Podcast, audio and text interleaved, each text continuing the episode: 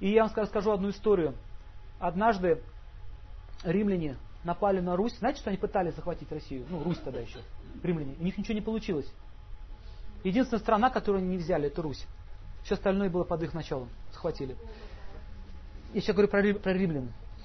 Итак, римляне приехали на Русь, и навстречу выехали 100, 100 ю, юных мужчин. Среди них был один дедушка с бородой. Кстати, мужчина после 50 лет может отращивать бороду, это означает знак мудрости уже. Там у него копится сила в бороде. До 50 лет он должен бриться. Там дурь только одна. И, кстати, мужчин ты знаешь, когда побреешься, вроде как легче становится, свежее. Да? Да, мужчина есть? Как свежее становится. Поэтому в волосах копится жизненная сила. Так Хатабыч, помните, там сделал? Так вот, и они так вот стали, стали, как-то кругом стали. И они сняли, вот этот старейшина, он снял себе шлем и выкинул, и выкинул щит. И они сняли кольчуги себе, в торс оголели полностью. И он думал, ну что за идиоты? У нас тут целая армия, тут 100 человек, еще и щиты откинули. Что такое, не понимаем. И он спросил проводника, что это значит, что это за обряд? И он говорит, они собрали э, самых лучших э, людей, вот это вот, все, все говорят, царевичи, они говорят, приехали сражаться с вами. Почему 100 человек? И почему они откинули оружие?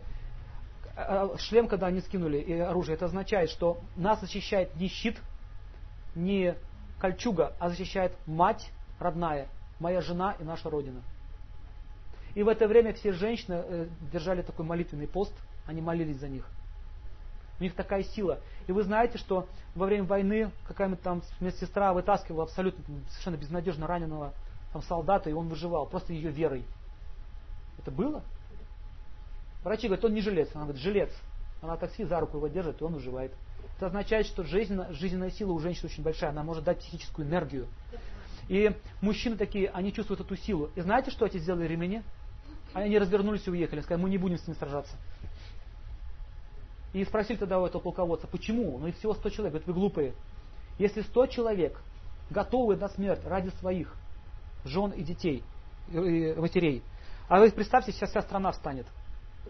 Они же, говорят, снесут говорит, всю нашу империю.